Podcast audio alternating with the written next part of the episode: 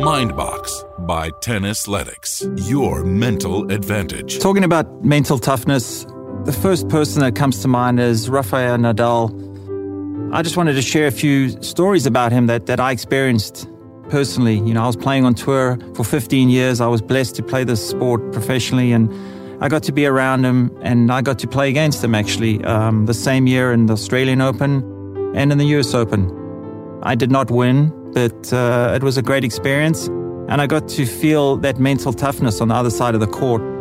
It wasn't a, an arrogant confidence that I felt, was just this person that I was playing against had this attitude about him that was just incredible. I just felt like he was passionate and he was ready and he would do anything to beat you. And not with his shots, but with his mind. So after that, I got to know him a little bit. And I remember after the Australian Open the one year, there was a tournament in Holland. And it was the week after, and I think he had to play, it was under his contract. I think he had just won the Australian Open.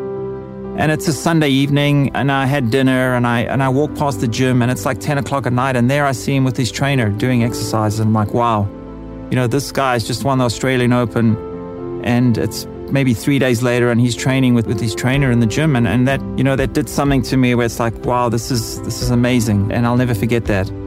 Another story I want to share is the one year a friend of mine, uh, he lost his ranking and, you know, he was injured for a long time and he was trying to make a comeback. He knew Rafael pretty well and he asked him to play doubles with him at Queen's. And Nadal said yes, he'll play with him. And anyway, turns out that, uh, you know, Queen's is the week after Roland Garros. So, so Rafa Nadal wins the French Open.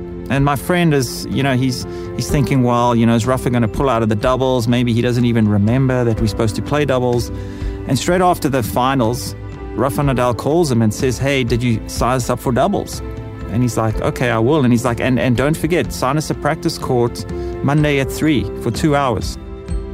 I mean, that just right there, that just shows you that this guy, he's just won a Grand Slam title, but he still has that attitude of, you know, I'm playing a tournament next week, and he still thought about my friend and playing the doubles, which really, you know, that says a lot about his character. So, fast forward a day later, my friend was telling me that they were practicing and Nadal was practicing as hard as he could on the grass. And he was actually asking my friend, hey, you know, if you want to give me some advice and, and when to move on your serve. And I mean, this is a guy that's just won a Grand Slam, you know, he's number one in the world. And he's asking advice for a friend of mine that's lost his ranking on some tips and doubles. And that just shows you right there what attitude can do for you. You know, attitude and, and being humble, how you can use that in every day in your in your tennis career. So let's take a leaf out of Rafa's book and work on our attitude and being humble out there.